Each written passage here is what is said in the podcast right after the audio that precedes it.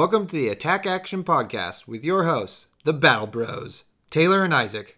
How's it going, buddy? Great. Day off, recording our first podcast ever, which is pretty exciting. Excellent. Yeah, it's uh, extremely exciting. Um, I think we've really found a game that we really love to play, and we're excited to give back to the community. Yep. So, uh, so like we said, this is the Attack Action Podcast. Um, we are uh, two best friends located in Northern California in the United States. Um, uh, we've how long have we known each other? Uh, I think we played soccer together when we were six, and we've been like climbing buddies and board game buddies uh, all of our adult lives. Went to a small small school together. Yep. Yeah. So we've basically been uh, best friends since uh, sometime in high school. Um, yeah, and so it's just really great that one of your best friends enjoys a game with you as much as you do. Um, we're kind of on like a nerd bender right now. Uh, your girlfriend's gone, so I'm over at your house, and we're just spending two days of basically playing flesh and blood and staying up till all hours of the night drinking, um, and it's excellent. Yeah, it's been great. Just living the dream, you know. Oh, totally. Um, so uh, a little bit about uh, the podcast format. Um, we are basically just two noobs who play a lot of Blitz. Um, we really love this game. We think it's uh, excellent. Um, but so the podcast is going to evolve as our knowledge of the game and skill of the game evolves also. So um, that's what you can expect from us. We're going to try to release maybe two podcasts a month, maybe once a month. Yeah, we'll see how it goes. Who knows? yeah, maybe every day with the hot spoilers that are coming in. Um, so I wanted to briefly talk about just kind of um, our history with games. Maybe you can even start with.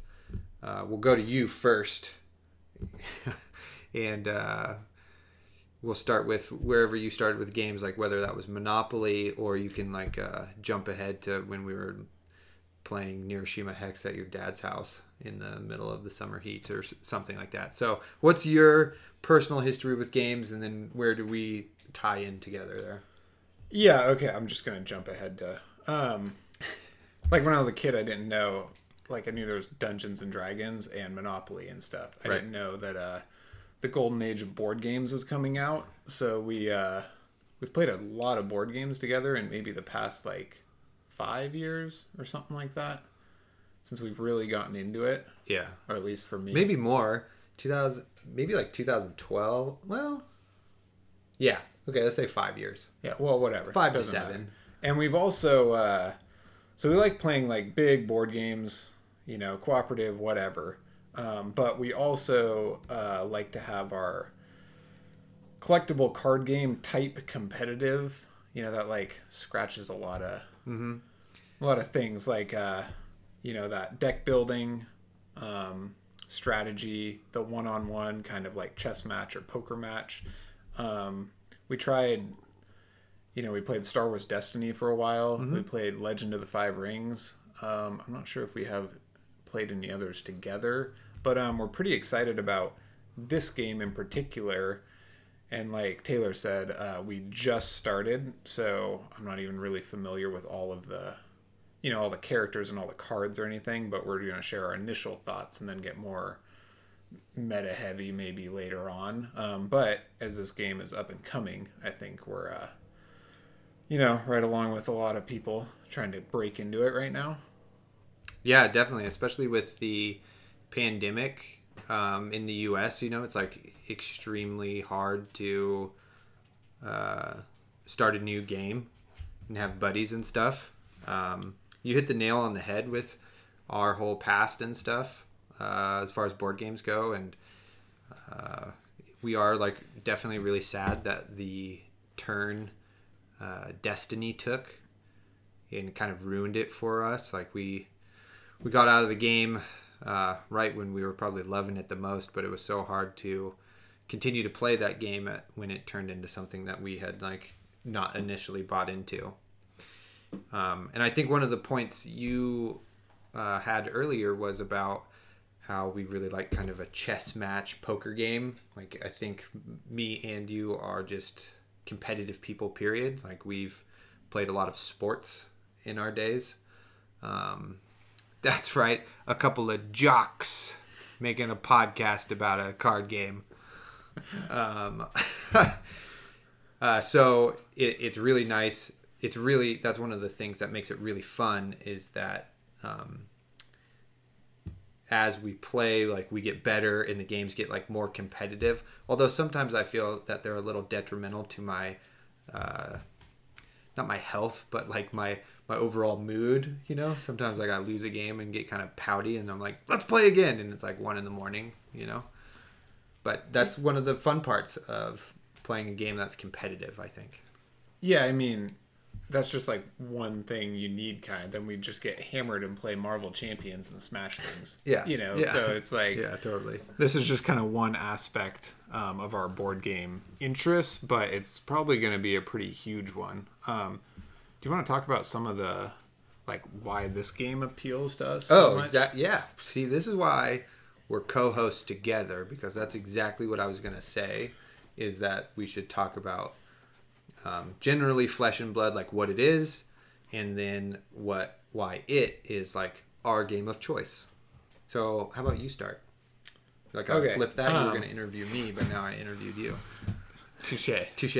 All right. So, uh, if you're listening to this podcast, odds are you already play this game. But um, we'll just try to sell it really quick anyway. Uh, I really like this game um, because of the kind of the nuanced complexities of learning to play with a character. It's not very straightforward uh, mastering any character and maybe no character is yet mastered. Um, it's kind of hard to tell because there's less competitive play now, except in New Zealand or whatever. And I haven't really been following that. But it's just like, you know, I probably played five games with the Ranger, and now I feel like I have more questions than answers. and if you try to draft, you know, the Wizard, you just like can barely move. Um, but that's what makes it so good is uh, all of the cards are very subtly balanced and all valuable. Um, one thing you mentioned, we moved away from Destiny, which is like a really great game in a lot of ways, but uh, we didn't really appreciate the the power ramp with new sets that uh, Yeah, you know we, they're just trying to sell you more cards and make you fish for the best cards in uh, boxes. Yeah. and uh, this a huge selling point about this game was that it's like yeah you have to spend money to support them, but they're not. Uh, they're not just making their older cards obsolete, so you have to spend more money fishing for new cards. Right. so cards don't cycle out like they do in other games. Um, and some of the most rare cards are cards that um, you only need one of a, in a deck. So you don't really need to uh, hunt for uh, specific cards, like five copies of something, so that you have like a really uh, viable competitive deck. Um, an, another point I wanted to uh, also make was um, how uh, I think yeah like we haven't played a competitive or we're not coming from like magic like a magic scene or something like that so Correct. we- like we played maybe in high school or junior high or something like that i remember playing in study hall um, and just coming with like a constructed deck and getting obliterated, you know. um, but so uh, Star Wars Destiny is like probably our most is the closest thing we have to a sounding board or some some sort of reference for a collectible uh, card game. So things like power creep we weren't like aware of until we were a couple of sets into that game and we are like, well, these new cards are just obviously better.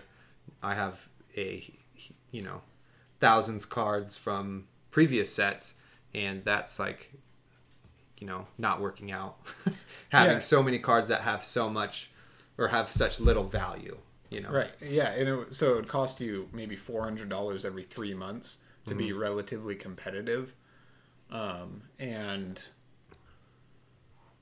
you know that's just uh, pretty expensive. And then most of the cards you pull out of those boxes are uh, don't have any value now, and a lot of them will have no value later. Um, I played Magic in like sixth grade and maybe junior high, and I was really into it, but I, uh, you know, couldn't tell you how to play now. Um, right. So So yeah, so that's where we're coming from. Um, uh, I, what also I really like about Flesh and Blood is the fact that you have a hero who has a weapon, and you have this armor, this gear you bring to this battle is um, gosh, that's so appealing. That's so fun that you could have, like, let's take Dorinthea for for example, and then show up with a sword, a spear, you know, a talismanic lens on your eyeball, you know, or some sort of iron something or others, you know, like that's just really exciting to be able to have your own twist on a character that is beyond just the 60 card deck. You know what I'm saying? definitely. Um, I do like that your character is out and their gear is out. Um, you know, just as opposed to a, a game where your starting hand is all you have. Um, I also like that about this game because we we played Legend of the Five Rings briefly after Star Wars, and that's more of like a two or three hour, you know, massive chess match. You know, and this is Right. more like a like a poker hand. It's just a like brutal duel where you just like you're walking down a path in the woods and then your mortal enemies and see each other and it's just like uh, yeah, brutal. definitely.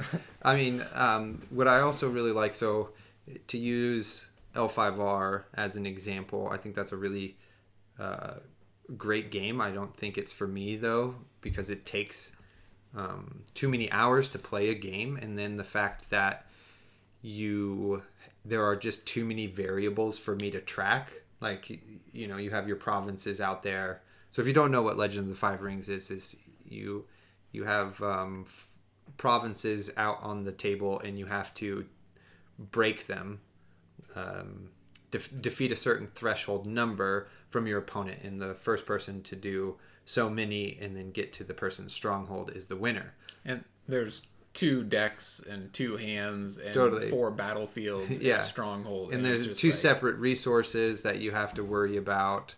Um, my big thing on that was a the length, and b there was too many factors for me to consider for what I should do on my turn. So it it uh, it lost some of the perhaps skill that a person would need, or, or a person like me. I think there are plenty of people who like the crazy complexity or depth of that game, um, which that's a good topic for later. The difference between depth and complexity, but regardless, uh, too much for me. So Flesh and Blood kind of hits this nice uh, level place where there's complexity, but I can sit there and figure out what the um, most likely scenario is that you have or that you could defend with. right and like you mentioned to me earlier um the cards are uh it's somewhat consolidated in that your uh your cards defend give you resources and have a function and it's your different combination of those things i mean this isn't new like other games do some you know some version of this but it's uh it's definitely like a good way to go because you're only i mean your hand has four cards but you have a a very broad array of uh you know paths or strategies you can choose which Yeah. is like it's hard to describe but it's very interesting um Well, it's kind of how complex your turn is yeah, it's incredible if you how many decisions there are and things to consider when you only have four cards, right? It's like um, it's a super well designed game. How that is.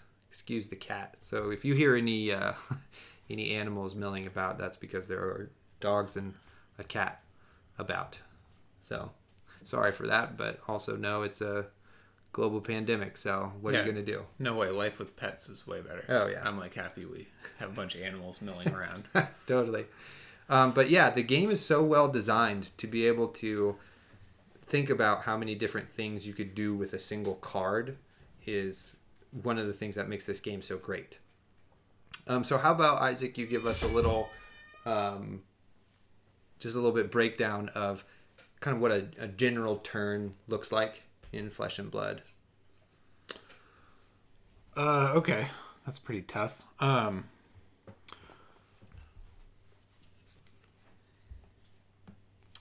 So you got your hand of cards. right. I just, Just like kind of a lot generally. happens. I guess not a lot physically happens, but so you have a hand of four cards, right? and uh, it's your turn to attack. So basically, you look at your cards, you decide which ones you're going to pitch for resources and which ones you're going to play. To simplify it. Right. Um, Yeah. Also, maybe some that you would save for defense, and uh, maybe one that you would slot into your arsenal so that next turn you have a bonus card in your hand. Then you attack, burn all your cards, you know, do as much damage as possible or whatever. The other player defends, but the the catch is. Oh, and we'll, I'll get to this in a minute. But this is Yeah. another thing I really like about this game. Excellent. So after you attack, you re up your hand, right? So you have a full hand of cards to defend with when it's their turn. But when they attack you, if you choose to use some of your cards to defend, which some are meant for defense, you're going to play defense. Right. But the more cards you use to defend with, you don't re up your hand after your turn defending. Right. So then maybe I defend with two cards, block some damage, but then I only have two cards to then attack with my next turn. Um, so that's another, or that's what I was gonna talk about is uh, the momentum shifts in this game are like huge. The I mean, so if I attack Taylor with a big turn and he mhm. has to pitch all of his cards just to stay alive, then he has no cards left to defend with again, and I re up my hand. So then I basically get a whole nother turn to attack him, and he's just on his heels. It takes a real dud hand of mine, or a really good defense of his, or some sort of trickery, or, you know, a mistake for him to turn the tide so far that I attack him with four cards. He defends, stays alive. I re up my hand, and then he's able to attack me well enough for me to have to defend with my cards, and then he seizes the momentum. Um, and it plays out. We can talk about this later, but Yeah. it plays out very differently in the beginning of the game and the end of the game when you Right. have 20 health or two health. But anyway, we can get to that later. I guess. Yes, totally. On a, But anyway, that's like the podcast. basics of how your how your turn goes. Yeah, so it it really is kind of a um hey now dog. It really is kind of a poker match. Um that you have there is a certain amount of bluffing and once you get uh pretty skilled at the game and know your opponent and your opponent knows you, you can kind of uh, telegraph a certain thing and then actually crisscross them and do something different, you know? Yeah, so it, it that's a, probably a, a larger topic, but it's a it's a really it's a game that is has high player skill, which we like a game that requires us to get good at it to a certain degree. You know what I mean? Right, and I like a game with a pretty low uh low chance or randomness. Right. I don't like getting unlucky. Um like in Destiny you, you roll a bunch of dice. Right.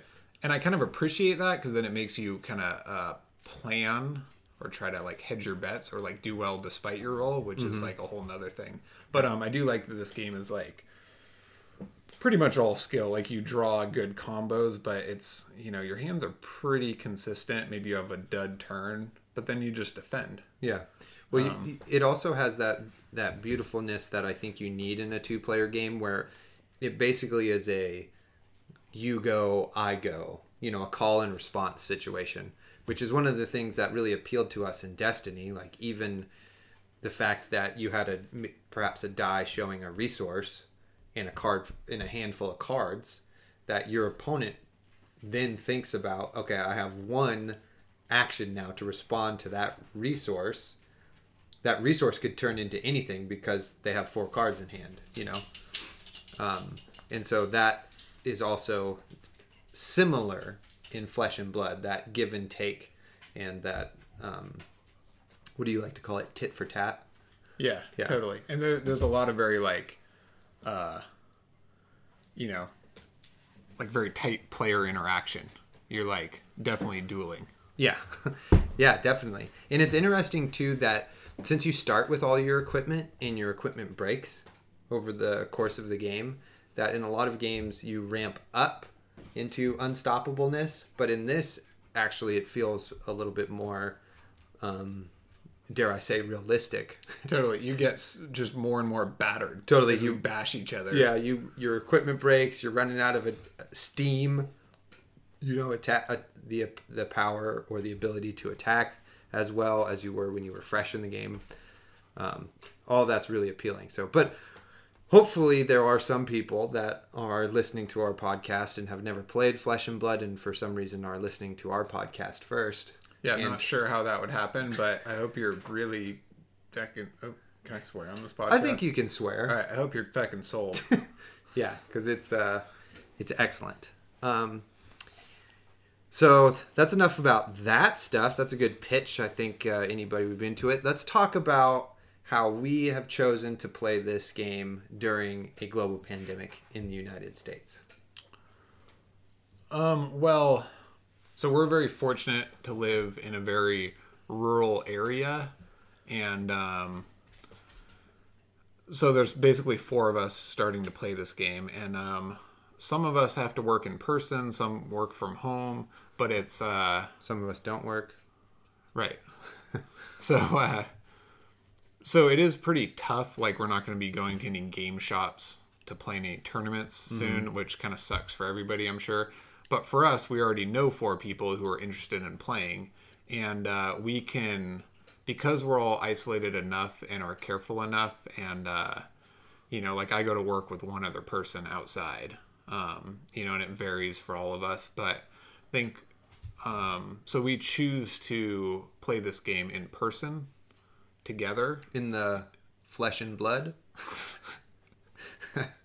Nice. Nice, nailed it. Yeah, I nailed it. This Yeah. podcast is gonna blow up. Woo. Um, but uh, so yeah, we we're like very careful in our lives, but we uh, choose to like play this in person, the four of us together. Uh, we haven't totally gotten started yet, but you know, you and I have played a few times. Um, uh, do you want to talk about that at all, or do you? Sure, wanna- yeah. So what we're doing with the four of us is we're we're splitting all the cards basically, um, in a nutshell. Uh, it- technically, we're we're doing two. Um, let me see how to explain this. So me and another one of the players have split uh, four boxes total: two from Welcome to Rathe and two from Arcane Rising. And so that's going to be kind of our base level for all of our generics.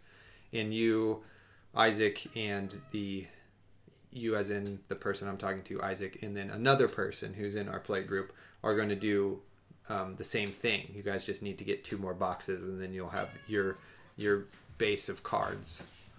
Um, so we're doing that. So we're we're splitting it that way, and then moving forward with the upcoming Crucible of War, we are splitting those boxes four ways.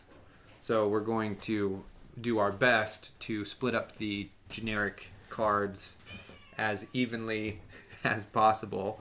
And then each of us has also picked two classes um, to play. So if you don't know, for some reason in Flesh and Blood, there are eight classes four from Welcome to Rathe and four from Arcane Rising.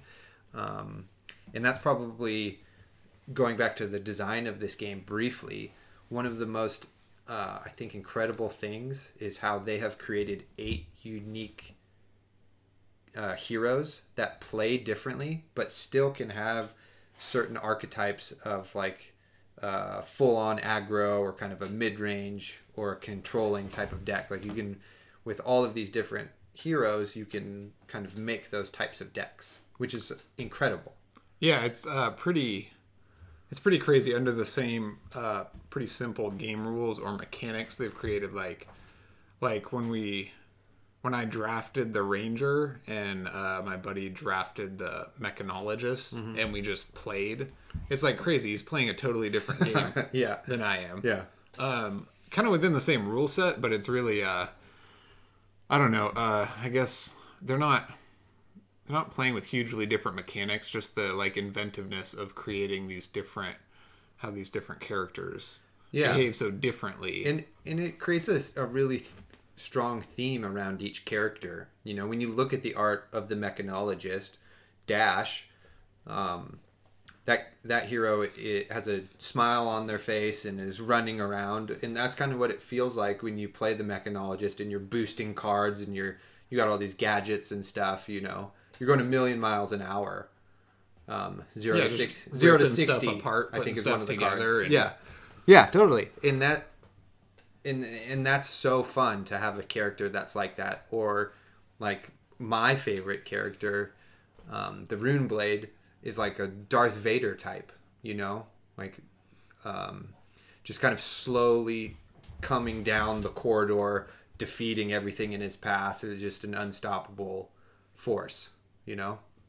It's um, very appealing in that way. Also, they're not uh, kind of your classic. I kind of like that they're not. Uh, it's not like you get like a dwarf with a hammer, and, Yeah. uh, and a like elf with a bow or what you know. Yeah. It's like the first characters. One's the showstopper, Right. which is like looks kind of douchey, but is pretty rad. Actually, Yeah, Actually, yeah. giant hammer, Robin Hood type character. You know, Yeah, large chest. Men and women and children, young and old, love him. Yeah, so it's just out of your first four starting characters that they choose to make this one. You know, it's like it's really kind of refreshing. Yeah, and even the brute, you know, like my, I, I'll have to say I was a bit biased against the brute because of its name, right? In a typical uh, fantasy themed game that had a character named the brute, they would just be a big dummy, right? But actually, Rhinar is a super thoughtful, complex deck that other than him looking like a giant scary oaf uh, you have to be quite sharp to be able to play that deck really well and i think that is such a great um, thing that legend story studios has done when creating this game is to say we want a brute-ish character but we're gonna make it feel like a brute but not like a typical big dummy that you've felt before in other games Yeah, totally. yeah But you still get to tribally smash things. yeah You just have to be pretty intelligent to pull it off. Yeah, which is just, oh gosh, yeah. So we could go on and on about how much we love this game, but so that's how we've decided to play the game. Is if you're out there and you're a lone collector and you can somehow scrounge together three other people, um, I think you could have like a really great experience. How about let's talk about um, which classes you have chosen to play as or heroes and why. Um, wait, I want to explain like what we're doing a little bit more first. Oh, sure. Um, so also, I you know I'm not very interested in this or tech savvy or whatever to like get this whole thing going. But you could probably play like some sort of Zoom matches against each other too if you got. I think it's on together. Tabletop Simulator also. Okay, Yeah. that's pretty clunky, but I think the disc sure. the Discord also maybe has a web browser. I think I saw that the other day. I get distracted by all the spoilers that come up every day, so I'm not checking other so channels. anything you're doing just gets derailed. yeah, spoilers. totally. Yeah. um, but go ahead, go on. Sorry to interrupt you. Oh yeah. Okay. So what we're doing is uh, we buy four boxes. We bought four boxes from each set because we're playing Right. a little catch up. We're buying four boxes of the upcoming third set, and then there's not another set until March or so. So we're kind of playing catch up, so it's a little more expensive, but then it's like pretty affordable after that. Um, so what we're doing though is just four of us. We each choose two characters, and then uh, there's enough generics. I mean, we're just doing this now, so we'll let you know if we run into any hiccups, but it's been pretty smooth. Um, there's enough generics in general to just go around. That's fine. And then we each choose a character. Like I'm playing the ranger. I think we're playing Blitz decks too, so that's Right. that's another noted thing. Correct. There might Which might if, be a little bit less to go around. if we were doing full standard construction. So if you don't know, Blitz is a new format that's on the Flesh and Blood website. It's instead of the standard 60 cards with a 20 card sideboard, it's a 40 card deck with a 12 card sideboard, but those 12 cards have to be weapons and equipment.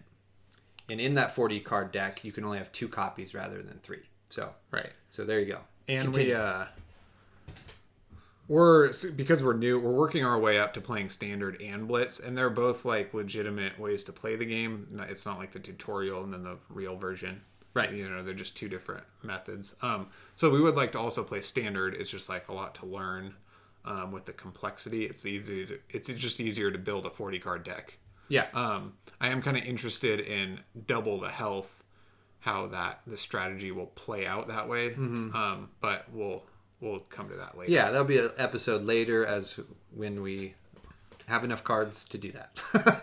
So basically, I just we open four boxes and I get all of the ranger cards, right. and then also my share of the generics, and that's more than enough to make a deck. Yeah. And then Taylor gets all of the rune rune blood, rune blade, Yeah, so arc knight. Viserai is a rune blade. His nickname is Rune Blood, but he's also an Arc Knight. So Right. just so you get all those cards. get all So those. instead of like, uh, if I was playing on my own and going to, you know, trying to go to shops and play with people and, you know, just uh, kind of flying more solo, you would be just buying box after box or maybe spending a lot on singles to like accumulate every ranger card.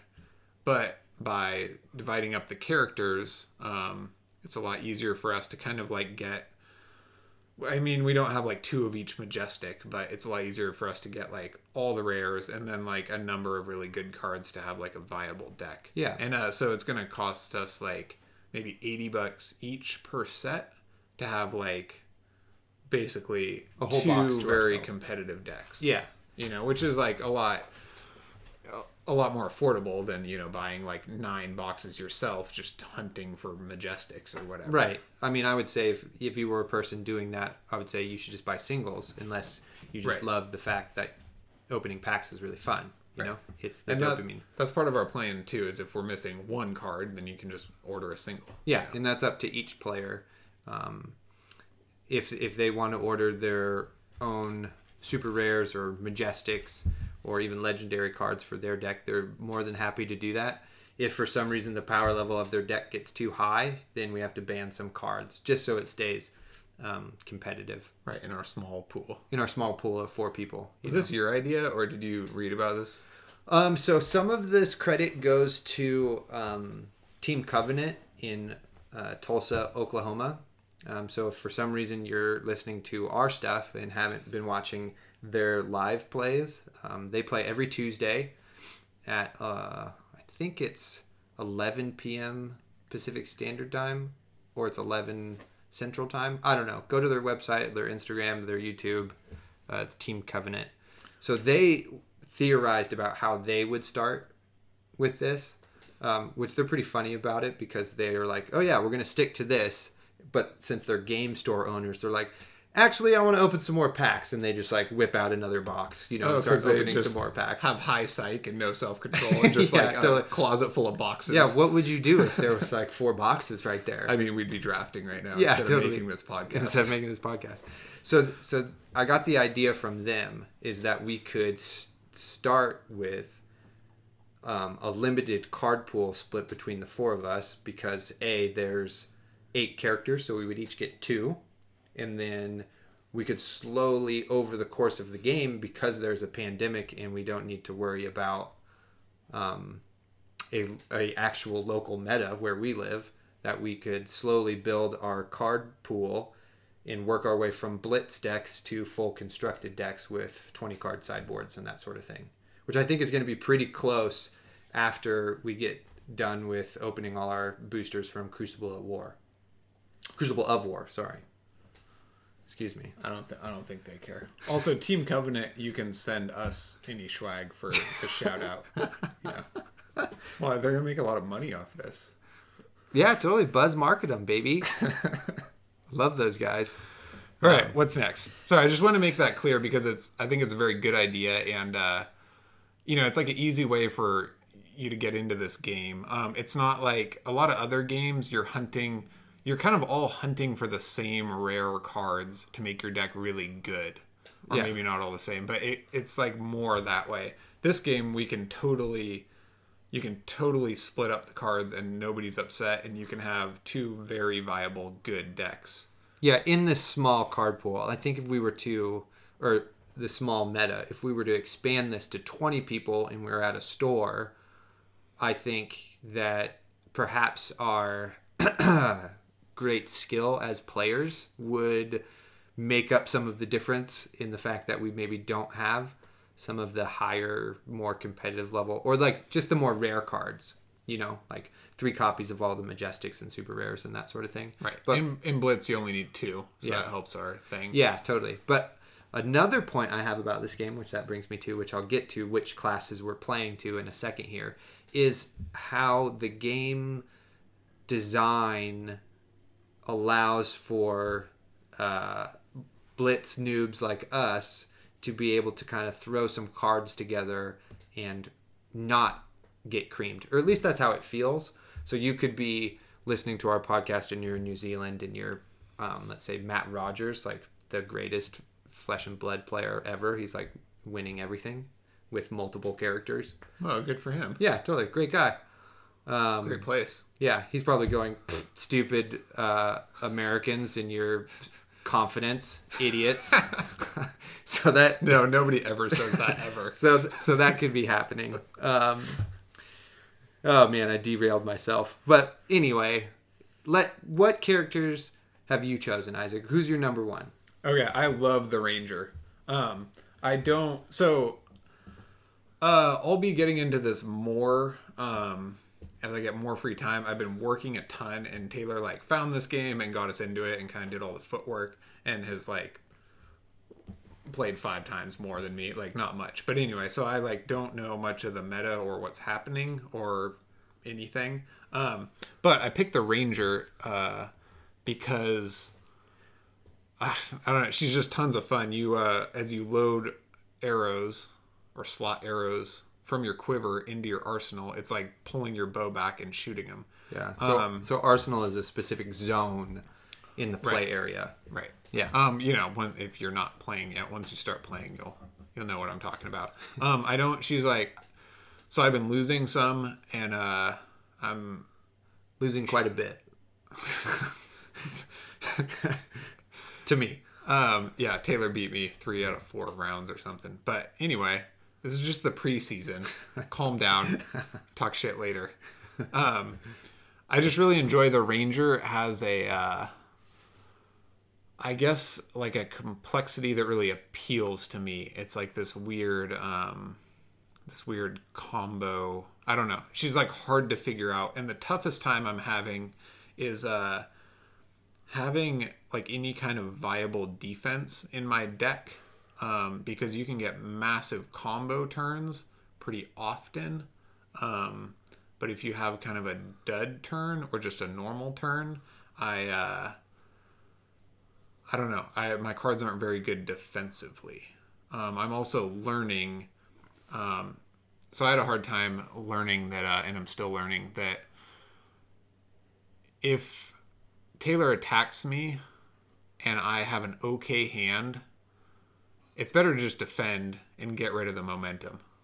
Because I will just take 10 damage and then have my okay turn, and then Taylor can turn the momentum anyway. It's like only good to take a bunch of damage to keep the momentum if I'm just gonna like blow him out harder next turn. Yeah, exactly. So like anyway, that's been a little bit hard for me to learn. I think kind of compounded by the fact that the Ranger seems like power play aggressive kind of damage weak defense character um but i don't know i can't describe it if uh just if you play the ranger you know what i'm talking about she's like very the mechanics are very cool um the other character i'm playing is the brute most likely And you heard it here, ladies and gentlemen. He said brute. He's playing the brute. He's picked it finally. It's on the internet for everyone to hear. Continue. Thanks. Um, I don't know. My my buddy I think is interested in the ninja, and I'm uh, going to play the brute. I'm pretty sure, which uh, I'm very into, but I've only played a couple of times, so I don't have any uh, very strong opinions. But uh, like you touched on, playing the brute is like a, I don't know, you're playing this finesse game to then like smash them really hard once. Yeah. Or or maybe there's like more, um, more ways to play it, and I'm sure the game is going to get blown apart with this new set. Yeah. But anyway, that's how I found it so far. Um, and it's really it's really like player friendly because uh, every character is really difficult to master as we've said um, so two decks is like quite enough for quite a while and well i guess that's it Yeah. Excellent. So you're a Ranger Brute player. Yeah The old BR it's RB. great Totally. i'm gonna figure it out though I I don't doubt it. Um, the brute's uh, ability to discard cards from your hand is uh, it's pretty powerful. Um, so for myself, um, from Welcome to Rathe, I'm playing uh, Dorinthea the Warrior. Um, I'm a big sword guy, uh, as you can attest to, being at my wedding. Part of my wedding ceremony was me presenting my ancestral blade to my wife wielded a sword wielded a sword at my wedding. Um, I guess technically you're the actual sword guy since you actually have a collection of swords. But i do at- when at- i was a kid i liked swords a lot yeah, totally. Same. As a as a small child, all I wanted to do was be some sort of warrior with a sword and would like, you know, pick up sticks and run around the yard pretending I was defeating bad guys. So Dorinthea appealed to me out of that first set already because of the Dawn Blade and how she's very weapon centric and I think that's uh, one of the really appealing parts of this game. So she's always attacking with her Dawn Blade, and she has all of these um, attack reactions and uh, reprise effect that if your uh, opponent defends with a card from hand, then that triggers an ability for you, um, and that's really exciting. Um, and it gets even more exciting when we talk about uh, the new Blitz hero, which we'll get to. We'll get there. My second class um, stays on theme with swords, and I went for the Rune Blade. Um, I, I really like so if I were to ever play um, RPGs like video games and that sort of thing, which I do and have, I usually like characters that deal both with a sword and magic, right? And so the Rune Blade gets to do that by creating rune chants and dealing arcane damage uh, while he does that. Now they even though they both have similar sharp pointy weapons they play very differently the rune blade feels much more slow and methodical um, and is really kind of creating two different types of resources i guess or is using rune chants as a separate resource. And you have to have like a rune chant resource engine to be able to make your really powerful cards uh, less expensive. Um, and the artwork is really cool. And if you go on the the Flesh and Blood website, the um, backstory for him is is a ton of fun to read, and I really enjoyed that, and that kind of solidified it for me. also these characters are like they're not i feel like maybe i'm making them sound kind of one dimensional and maybe in like the you know the highest level of play in the game right now i don't know how many decks are viable really but just in general playing together um the characters are very like for example the last time i played you with the rune blade Right. you had a deck built that kind of hits you for four with the sword and then for two or three rune chants that Right. are all separate attacks and it's kind of tricky um, every turn you know? And then i played him today. He's he totally changed his rune chant deck and it's more of this slow engine where i don't know he just has like nothing turns but then defends pretty well. And then just every other turn is maybe like swinging for seven with seven rune chants or something crazy. So you like changed it around quite a bit with even this like limited card pool. Well, what's interesting about that is that I only changed maybe five cards out of the forty, right? And I, and my, the impetus of that was because I wanted it to be more flexible, so I could have those big turns and defend, but I also, um, which you might uh, feel the wrath of later when we play him again, and I might swing with his the Nebula blade more often based on the matchup. It just was like the way you were playing the Ranger and shooting me with um, repeated arrows. It was hard for me to get any footing, but I was able to still build up rune chants on my turn. So Right. when I did find a little bit of a hole, they wound up being pretty blowout turns. Yeah. I just uh it's like a small card pool right now, Totally. especially with your character cards. Yeah. But uh the fact that you're able to play two like pretty different ways, um, just how you pilot the deck is very interesting. Yeah. Um, and will only get more overarchingly complex with more cards. Exactly. You know. which is a good little segue which we'll um, use this this small break um, here in the conversation to move on to um, kind of our thoughts on welcome to Rathe initial thoughts on that and then what it was like after playing with those cars exclusively to um, arcane rising. And then from that we'll talk about our thoughts and hopes for crucible of war and then we'll get into our top five spoilers. How's that sound? Great. excellent.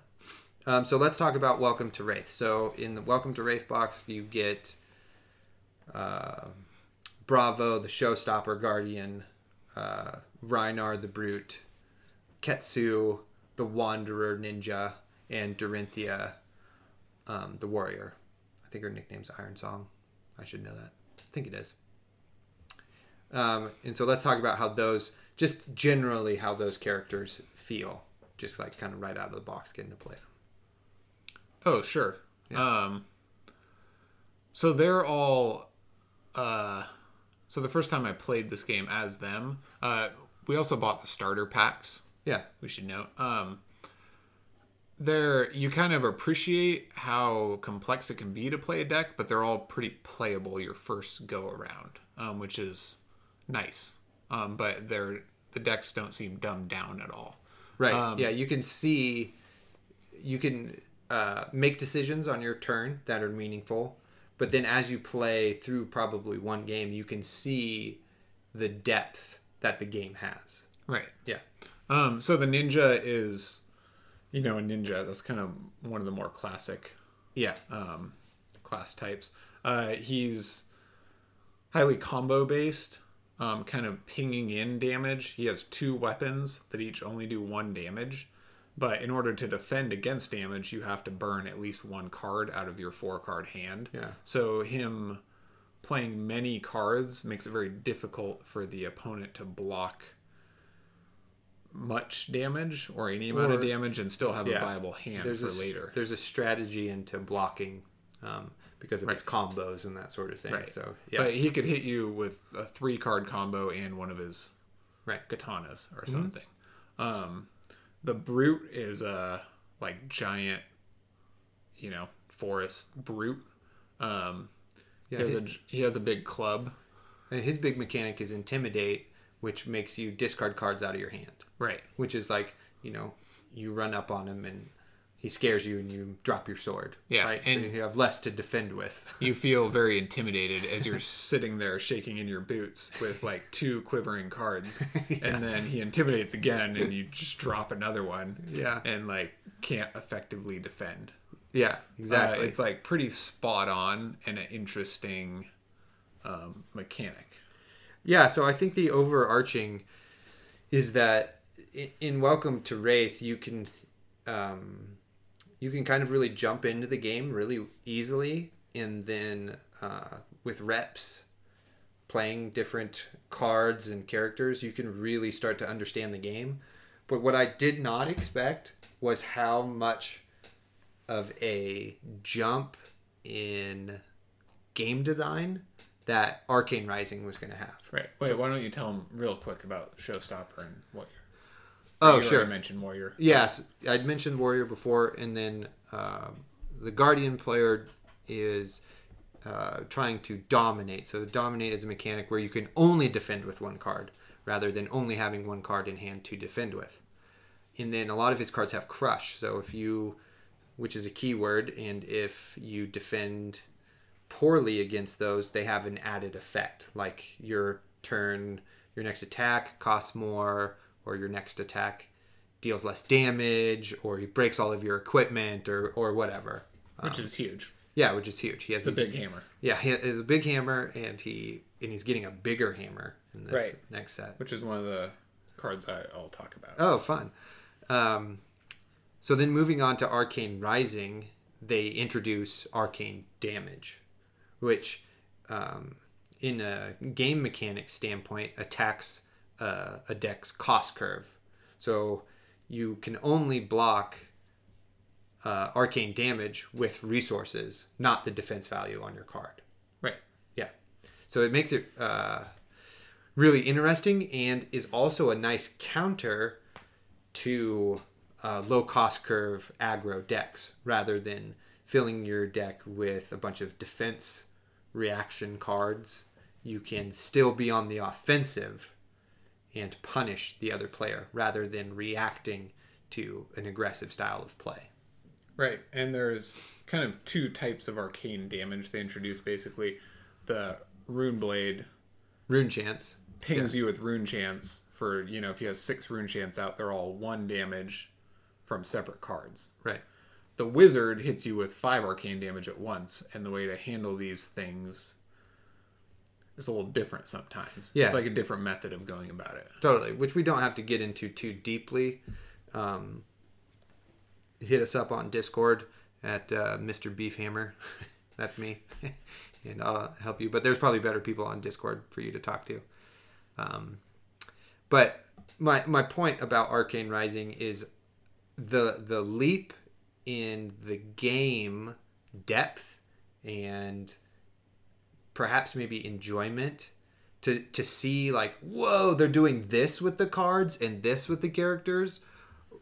Like if i wasn't sold before i was sold then you know? Like now we have these fantastical characters. We have a character with a gun the mechanologist. We have a wizard who changes all of his cards into instants and can burn you down on your turn we yeah, have while you're attacking, he just hits you right back. yeah, hits you right back. Punishes you. Um, you have a ranger now who literally takes a card from their hand and draws it back behind their bow to then launch it forward. You know, they they really opened up the or played with the elements of the game in a, an extremely satisfying way, and has me like so much more hooked on this game than I thought I was probably going to be. And I think so. The idea with the third set, unfortunately, the third set is not draftable. Yeah. Or you could probably figure out a way to do it, or use old boosters also, or what. But Mm-hmm. it's not built for draft, but it's meant to flesh out everything.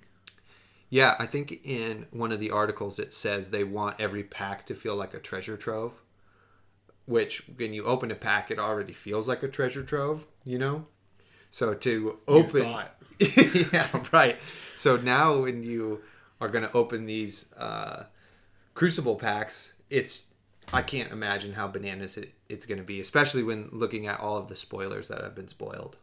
Uh, just a, que- a few uh, quick notes for anybody who doesn't know. I guess so. This game's been in development for like seven years Yeah. before it was released. I'm not sure how much they created ahead of time, but at least these first maybe three sets were already created. Um, so again, they're not just uh, there's not just a power creep to sell you better cards to replace your old cards. Like these are like planned out um, sets of cards to like build on and expand and supplement the game, um, which again was a huge selling point. Not pay yeah. to win. Yeah, it's really interesting. I suppose I've heard some people talk about how Magic will do this, have some core sets and then supplemental sets. Um, which I don't know. I don't play Magic, but I love this idea. So if they're stealing it from Magic, possibly because they've been around for so long, I do love the idea of some kind of more core sets and then a supplemental set to just like blow your mind. Like I can't believe what this game is going to be like after six sets. you know? Yeah. Yeah, it's gonna be crazy. So how about let's talk about spoilers. So we each have picked five of the um, spoilers that have happened, and uh, we're gonna talk about those. But there's actually one extremely special one that happened right as we were um, about to start recording, and uh, that's the uh, Trader of Skins. Yeah, I don't know what ha- happening here. It's funny that we just saw this like five minutes before Yeah. the podcast happened because I don't take. I don't know what to say about his action. Or would you like to read his action? Yeah, sure. So I'll read the the whole card. Uh, it's Kavdaen, Trader of Skins. Um, he is a merchant hero, the young version. He has a four intellect and twenty health. Which merchant hero is like a new thing. So is Yeah. he a new class, or is he a trader of skins that just puts on the skins of other classes, or There- you know what? I'm not sure because there has been that that shapeshifter quote unquote class, or you know, there's a tiny spoiler that says shapeshifter. Okay. Right? But I think it also said legendary, and what can we see on this card is that he's a rare. So it's really there's a lot to go on. He also kind of has um, a brute border. You know, that kind of looks like a, the brute cards. Is that exactly like the brute? Oh no, maybe it's more of a ranger. Now that you have the ranger, huh? Interesting. Anyway, um, he's a devilish-looking man with a uh, kind of a Beetlejuice motif with a metal mechanical arm, and perhaps he's holding a heart.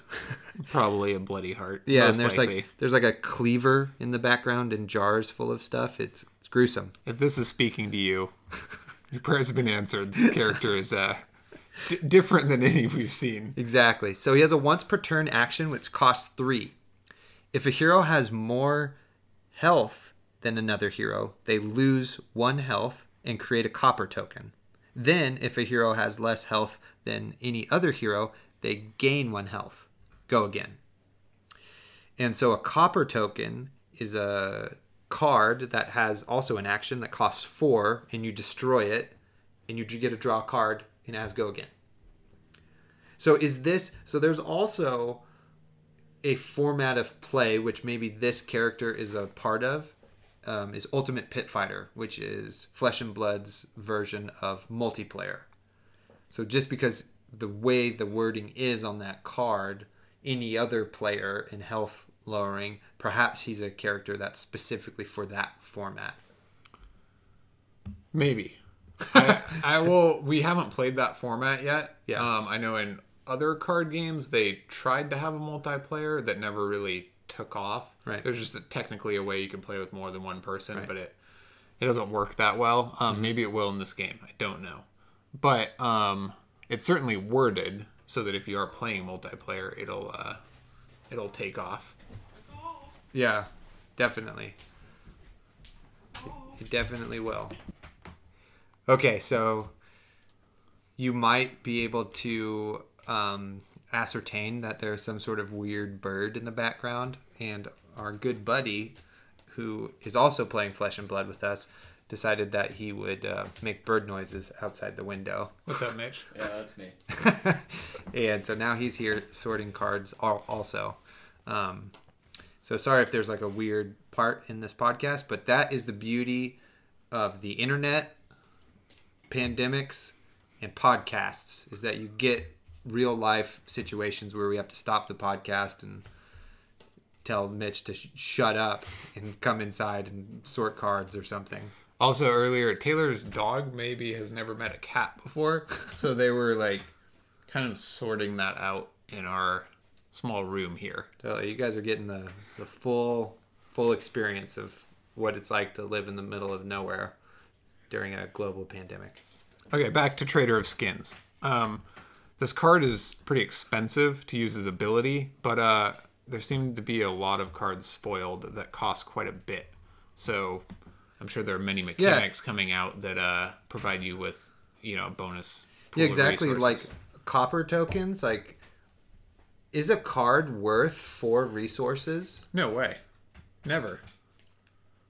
But, uh, you know, with some other mechanics or cards, obviously. Yeah, so- there's another card cashed in, which we don't have to get to, but we're gonna get to our um, five spoiled cards. But there, that's um, Kavdaen, Trader of Skins. Pretty weird. I'm excited to see the rest of the set and see where this guy lands, and to hear what the rest of the community has to say about where he fits into any sort of meta or that sort of thing. Okay, Isaac. So we'll go back and forth so how about let's start with you for with one of yours, and then we'll go back to me. Okay, maybe my favorite new card. Uh, you probably could have de- guessed is the new uh, the new bow for the ranger. What's it called? Uh, Redliner. Redliner. Uh, I don't have it pulled up. I can't okay. look. Um, but because I, I think it's really interesting. Um, initially, I thought uh, it sounded just like better. So for free, you just get to slot an arrow into your arsenal for free. Whereas Death Dealer costs one resource. You may slot a card in your arsenal or an arrow, Arrow, into your yeah. arsenal from your hand. And then if you do, draw a card. Right. So initially, I thought this new bow just sounded like a upgrade, right? It's like free, just put an arrow from your hand into your arsenal. But what I found, um, and I'm not sure if this is the correct way to play Azalea, but what I found from like the strategy I was going for, um, is that I would pitch a yellow card for two resources to pay for Death Dealer's ability. Then I would have a resource floating for whatever arrow I had, had slotted in, and then I would draw a card that could be used for resources later. So I'm thinking that maybe we'll see how it plays out, but I'm thinking maybe I might prefer Death Dealer because you get to cycle you get to kind of cycle a card in your hand and maybe have a resource floating versus just being one card short for free. Um, I don't know. Maybe the new bow is just like fast and light and more efficient. But uh, just just paying its cost with the yellow and having a resource floating for the arrow and then drawing again was just like it just seemed like you got more bang for your buck. The only like slightly annoying aspect of that was uh you know that you had to have a resource up front Right. but that didn't become a problem too often because usually later on you're going to have to pay for an arrow or something anyway um but anyway we'll see how that plays out it's just like two uh very similar bows but will probably i don't know it seems to affect how you play differently Right. I I think that's a great theme through all of the um, cards spoiled, um, or at least the weapons anyway, is that they're not actually an upgrade; they're a side grade for different strategies, which I think is exactly what you want in a game like this that has equipment and weapons and stuff that you can bring to the table the exact same characters but with a different loadout with your own special spice on it and so that will bring me to one of my spoilers um, is as a warrior player i'm really excited about the Cintari Saber um, it's a warrior weapon it's one-handed sword once per turn action costs you a resource attack if Cintari Saber is defended by an attack action card, it gains plus one until end of turn. And it has an attack of two. So, really interesting because Warrior has abilities to be able to give their weapons go again. It's one handed, so you could wield two of them. But at the same time, the warrior or the excuse me the Cintari Saber gets plus one until end of turn if it's defended by an attack action card so you could technically run one of these and try to attack as many times as possible because now it's a three and maybe buff it with reactions or something i think obviously the the first thing i'm going to do is try to have two of those out and see what um, the warrior characters feel like that's what i said characters we'll get to that um, with two weapons. Any thoughts on that? Uh, no, I haven't played the warrior much, and uh, she's kind of a like a fencer, like a duelist, um, with her sword. So the amount of the game that gets opened up from her little like power combo plays, having two different swords combined with her cards is just bananas. Oh yeah, But I, you know, I, I'm I don't know her deck very well enough to like weigh in on that. Yeah. Um, it's pretty nuts though that they released that mm-hmm. for her. It's kind of like the the two one-handed weapons for the brute. yeah. You same know, thing. like the claws. changes the game Yeah, potentially. potentially. Um, so Do you have a another card pulled up for us here that you want to talk about? Um, there's a few cards that, like I mentioned earlier, I'm having trouble with. Uh, defense is the ranger, so there's a number of cards like Feign Death. I love, excellent. Um, there's Rock Slide, Trap, and Tripwire, and probably others that are uh, less generic ways for the ranger to defend. So instead of like as the ranger, you don't have many defensive cards. A lot of your cards maybe only defend for two. Um, you want to hold on to your cards just to. Do they also have reloads? Do those traps have reload? I'm not sure, but uh, I do really like Feign Death because it's like I think it's pay one when you uh, when you take damage, you prevent all the next damage. Oh, Taylor just pulled it up. Play Feign Death only if you have been dealt damage this turn. Yep. The next time you would be dealt damage this turn, prevent it. What's Uh, interesting? it's a too- ranger instant. Yeah, that's what I was gonna say. So it does cost one. So on defense, your your resources from offense will be reset. So on defense, you will have to pay one for that card. But um, playing very heavy hitter classes, very like tall, not wide damage, that card's huge. Yeah, so the ranger defense traps do not have reload.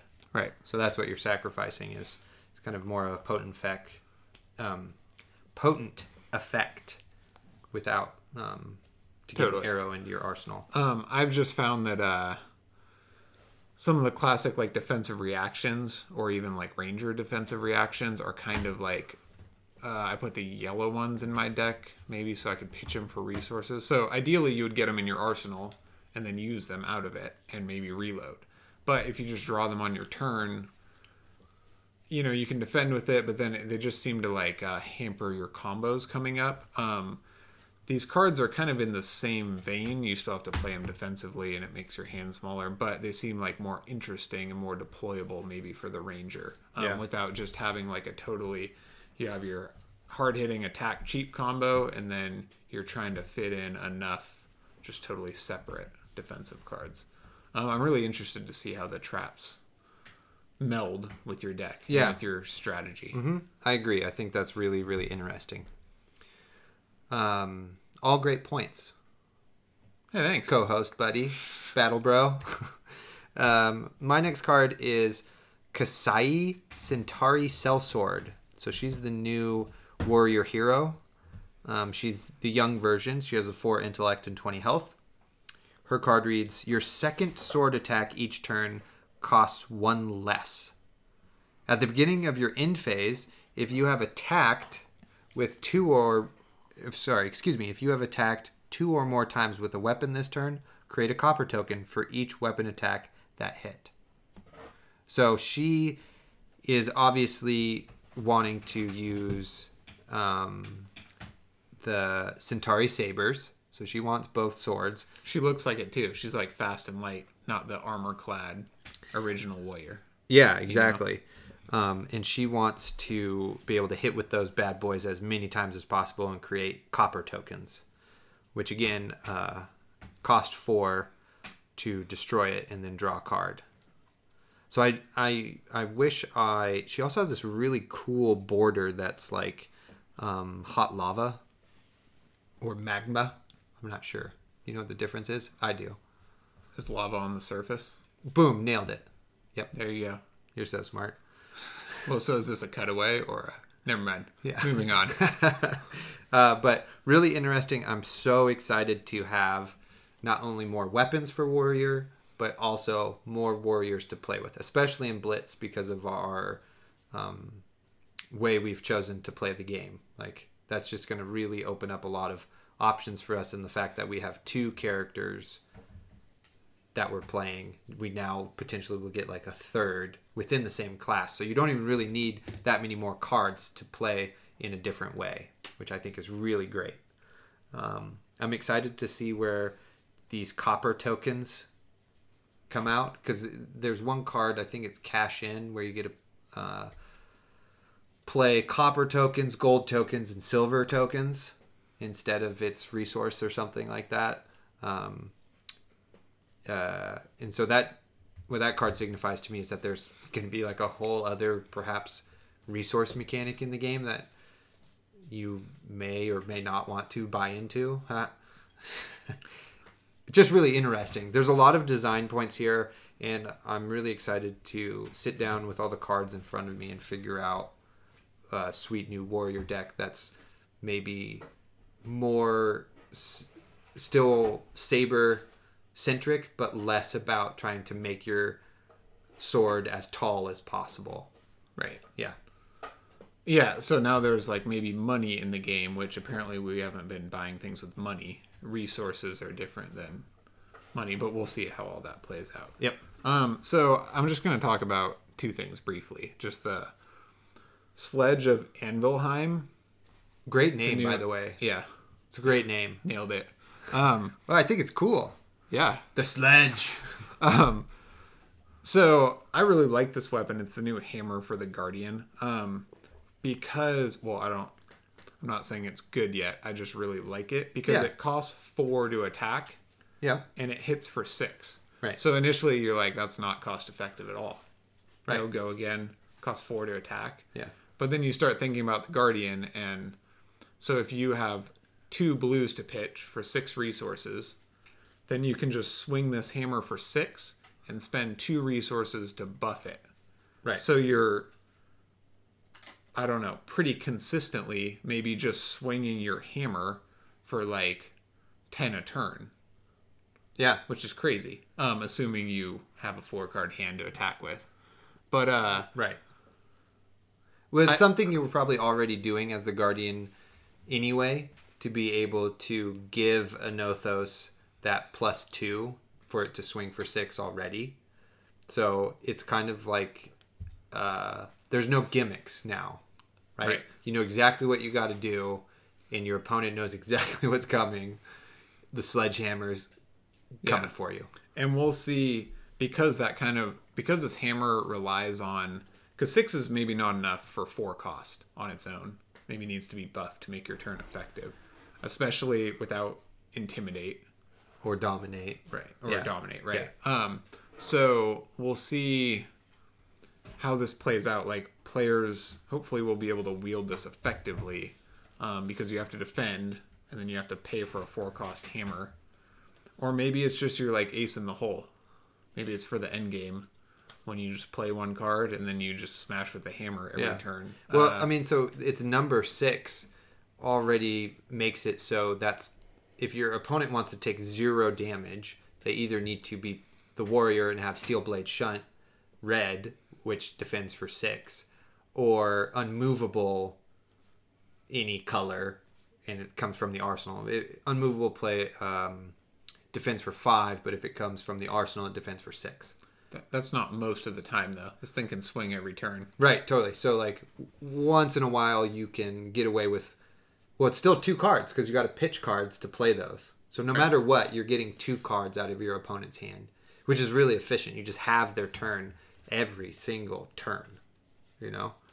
And eventually, that's probably got to fatigue your opponent, and then they can't withstand the crushing blow from the Totally. sledge. But well, it's pretty expensive. We'll see if players can pull it off. I mean, this thing with a buff costs two or three times more than my whole ranger turn. You know? yeah. so we'll see. Um, and then also the Zephyr Needle, the new ninja, oh yeah, those are the crazy. new ninja weapons. Um, I don't. So this is a new mechanic in the game. Um, these uh, one-handed weapons that are new for the ninja get once per turn action, pay resource, attack, go again. It hits for 2 But if it is defended by a card with higher defense than its attack, you destroy the needles. So this is just like an interesting mechanic, and I guess my my initial take on it is just like if you don't use the katanas often, if you're pulling off Kodachis. right, Yeah. kodachis often, um, and you're just pulling off combos, and they're there to kind of ping when you need, then maybe these are just a harder ping late game because they cost the same, do twice as much damage. Yeah. So, you know, maybe it's just for your lull turn, or maybe it's for your late game when you need to hit them often. What do you think about this weapon? I think I think it's really interesting. I think initially, right, you see that it breaks, and you're like, "Well, crap. What am I supposed to do now?" that my weapon breaks, that doesn't feel like something I want to bring to the battle. But you can have two of them, and I think perhaps there is going to be some sort of build because they're daggers, right? So, um, like Razor Reflex works on it, you know. So they attack, they just defend it for three, and then you can attack reaction and buff it to five, hit for two. It doesn't destroy it. So perhaps there's a ninja build that instead of playing the bluff game for combos, you're playing the bluff game for the needles. You know? Like you'll be able to go tall with these needles, which is pretty crazy because they're like like high risk Totally. situations. Um, so that's my my thought off the cuff. I also wonder because we've seen another weapon that breaks that's generic. That's a, a sword that will also break.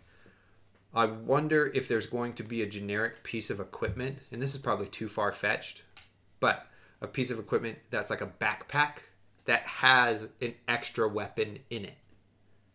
Right? So it has in and it couldn't be like any weapon, but maybe it could. Like the ninja shows up with two dagger or two of the needles, has this backpack with their kodachis in it, throws the needles, you break them, and then gets to play the kodachis. Right? But that maybe takes a turn. Like you have to destroy the backpack. You don't get to do anything else except for play your other weapons. Or it could be a backpack full of needles. Right? so then you're like literally like throwing stars. Right? Totally. Yeah. So maybe that who knows? Maybe in the future, maybe you're pitching design ideas now. Oh yeah, I kind of like that idea though. Wouldn't that be fun? Yeah. If you had a backpack just full of trinkets. Yeah, or just hidden daggers. Yeah. Yeah, that'd be crazy. So maybe that's going to happen. Who knows? But regardless, I think it fits into the uh, current card pool. I do like so a lot of these spoilers are like you put it like kind of sideways moves. Like they don't seem better. They just seem different, and you can't really figure out if they're better or worse or who knows what. Yeah. Um, So yeah, a lot of these spoilers were like pretty psyched. Some of the cards are just excellent, um, like remorseless. Is that what it's called? Yeah, the Ranger Yeah, arrow. I mean, yeah. that- it's just excellent. But uh, but then a lot of the cards are just you know they're they're just a little bit different, and you can't quite figure it out, which is going to be really fun to uh, try to mesh these new mechanics. Yeah, totally. in. Gets me giddy and excited. Um, my next card I want to talk about is a Rune Blade card, and it's Rune Blood Barrier. So it's a yellow, pitches for two, costs three. It has uh, it's an aura and it has two defense. It's a majestic, and its text reads: Create four rune chant tokens. If your hero would be dealt damage, instead destroy that many rune chants you control and prevent one damage that source would deal for each rune chant destroyed this way. At the beginning of your action phase, destroy rune blood barrier. And it has this incredible artwork of the Arc Knight drawing blood from unknown sources into a bubble barrier, a blood barrier, if you will, around him. It's really cool. If you can't you can't see, but maybe you can hear it in my voice that I'm doing the exact pose that the rune blood is doing. Hopefully you can hear that. Um, I think this is excellent because already in my rune blade deck I'm running um, enchanting melody for off turns where I can have a card out that protects me from damage and maybe just since that card has go again I can create rune chants um, with separate cards uh, speaking of cards, you can probably hear those. um, so this does a very similar thing at a slightly higher price, but creates four rune chants. Which, if I have something like four out there, I have eight, and so I can either um, just take it all on the rune chants and swing in with something else, or um, also add some defense and try to just have way more rune chants. And any spillover will just go to my rune chant defense. I like this card. Correct me if I'm wrong, but because you can play this card on your turn, it's not very cost effective offensively because it costs three to create four rune chants, which is four separate sources of damage. Um, but I like it because in a pinch, or if you're just looking for damage, you can just play this card and then swing with a weapon and have all your. Well, this doesn't have hit. go again, so we'd have to figure out if how to you get, it go again. Which your deck gives a lot of things go again. Right. Yeah. Right. Lead lead the charge. But you and stuff. could use these many extra rune chants along with the ones you have as extra damage. Oh, like, it yeah. seems like only defensively, but it also swings Man, great- offensively a if great you point. if you need it to. Yeah. Wow. Cool. that's Yeah, even better. rad. Yeah, that's even better than I thought it. Or or just a different um, sideways use of it. Yeah. Definitely. Well, if you're end game trying to hit him on your last turn, you know. Yeah, I mean, it definitely would work because you don't have a card that creates four. I mean, you can kind of do it with a similar amount of cards with uh, Mordred Tide and um, maybe like the Mage Master boots and um, creating rune chants. You know, the three card, Right. the three, the zero cost, three create three rune chants. So then you could create five that way, and then swing in with the Nebula Blade. But um, Pretty cool from your side. It's pretty annoying when you have yeah, seven rune chants and a sword swinging at you. Totally. But what, like you mentioned, I, I see it now is that you can play this, create four, still have your offensive turn if you can uh, somehow get an extra action point, and then this stays out there, and then any rune chants you have left over after your attack still stay out there and protect you. Right, so you can swing with these four, and then any you create Yeah. from your offense. That's incredible. So Again, it, it's very expensive, but oh, worth it. Three Viable. resources is worth it for potential offense and defense out of one card. Yep. Yeah, that's really great. Um, let's go over to you for another card. um, I just had one uh, warrior card that caught my eye. It's called Blessing Serenity, I think, and it's just uh, it's block three damage from any source or prevent the next three damage or something like that. Yeah. And this just uh not that the card is like especially special, but um so far all the mechanic or like most of the mechanics are just defend with a shield on a card or block arcane damage with uh Arcane Barrier. yeah.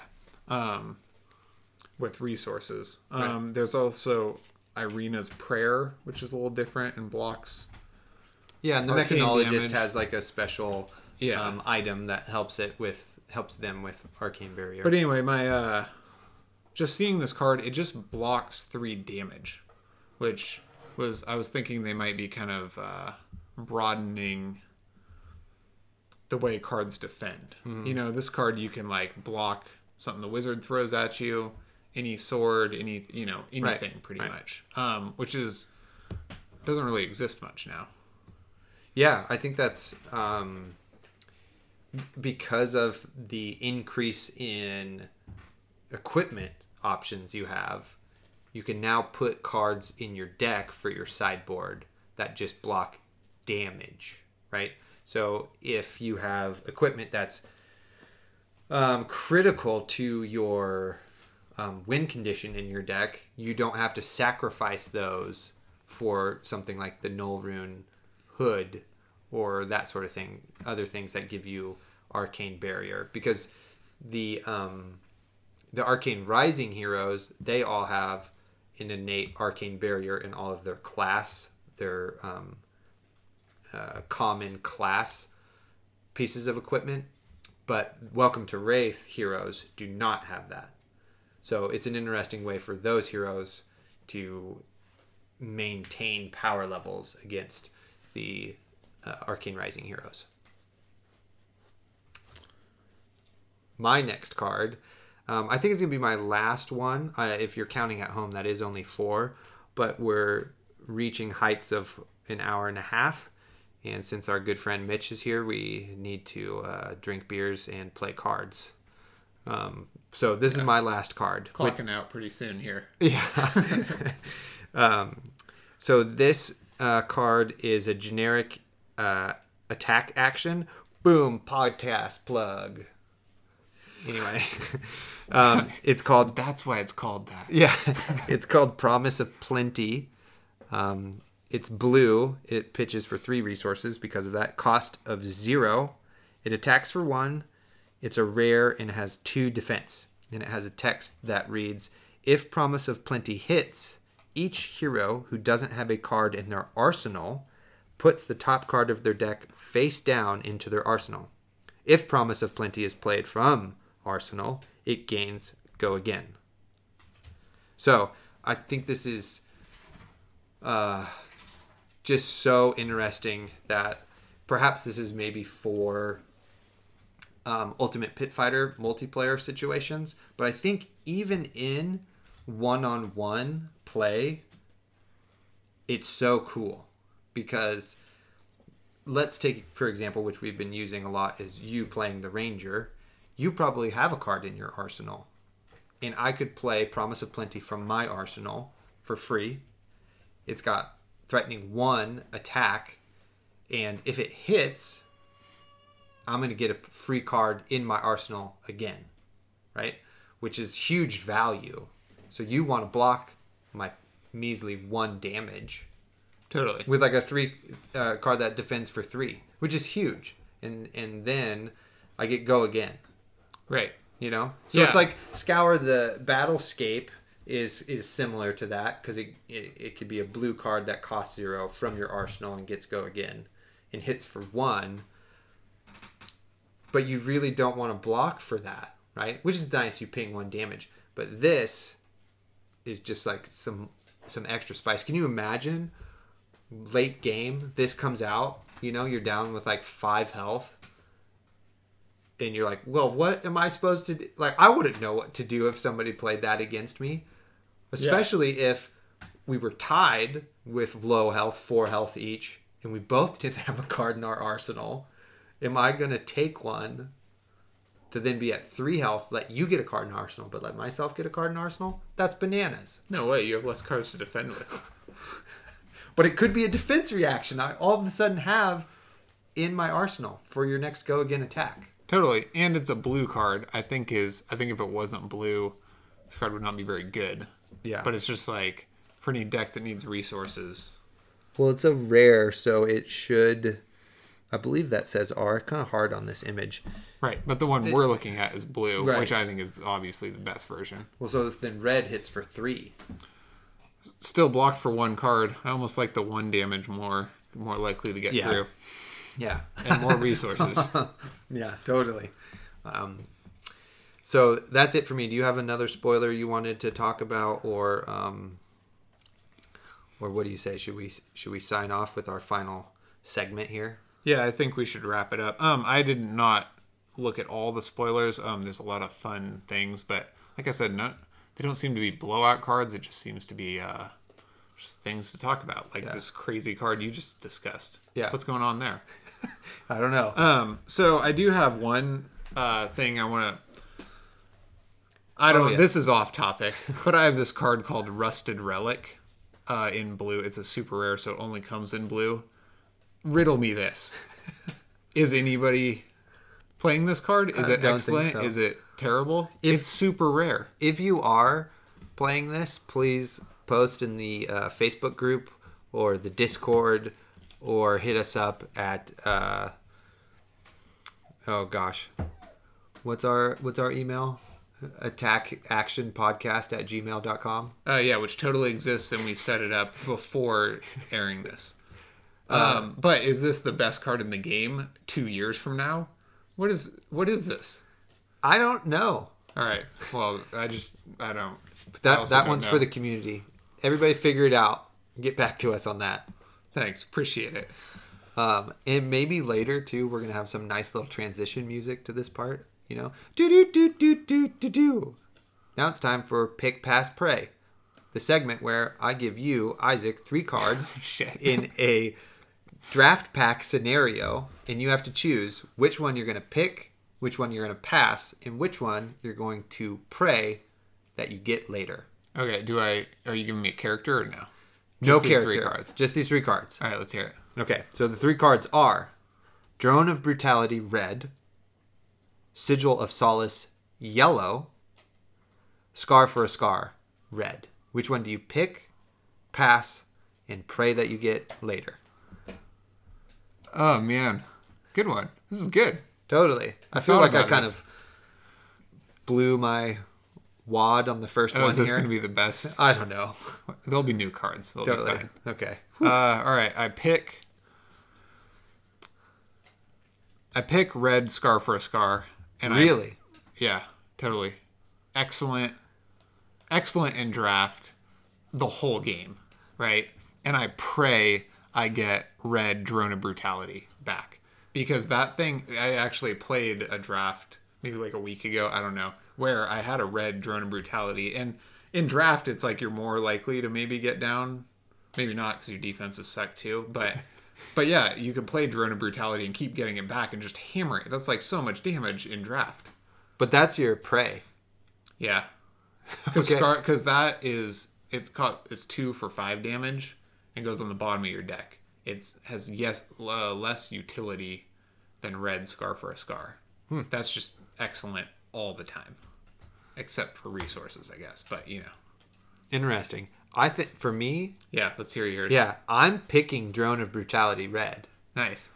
because of the value it gets if the game winds up going long to know you have a big attack coming for any class, right? I could be the wizard with my little staff and then all of a sudden I hit you with a brutality, right? And you're like, crap, I should have remembered that was down there. And then my uh prey is Sigil of Solace Yellow. Nice. I hope I get that one back because two health is going to be huge, Yeah. right?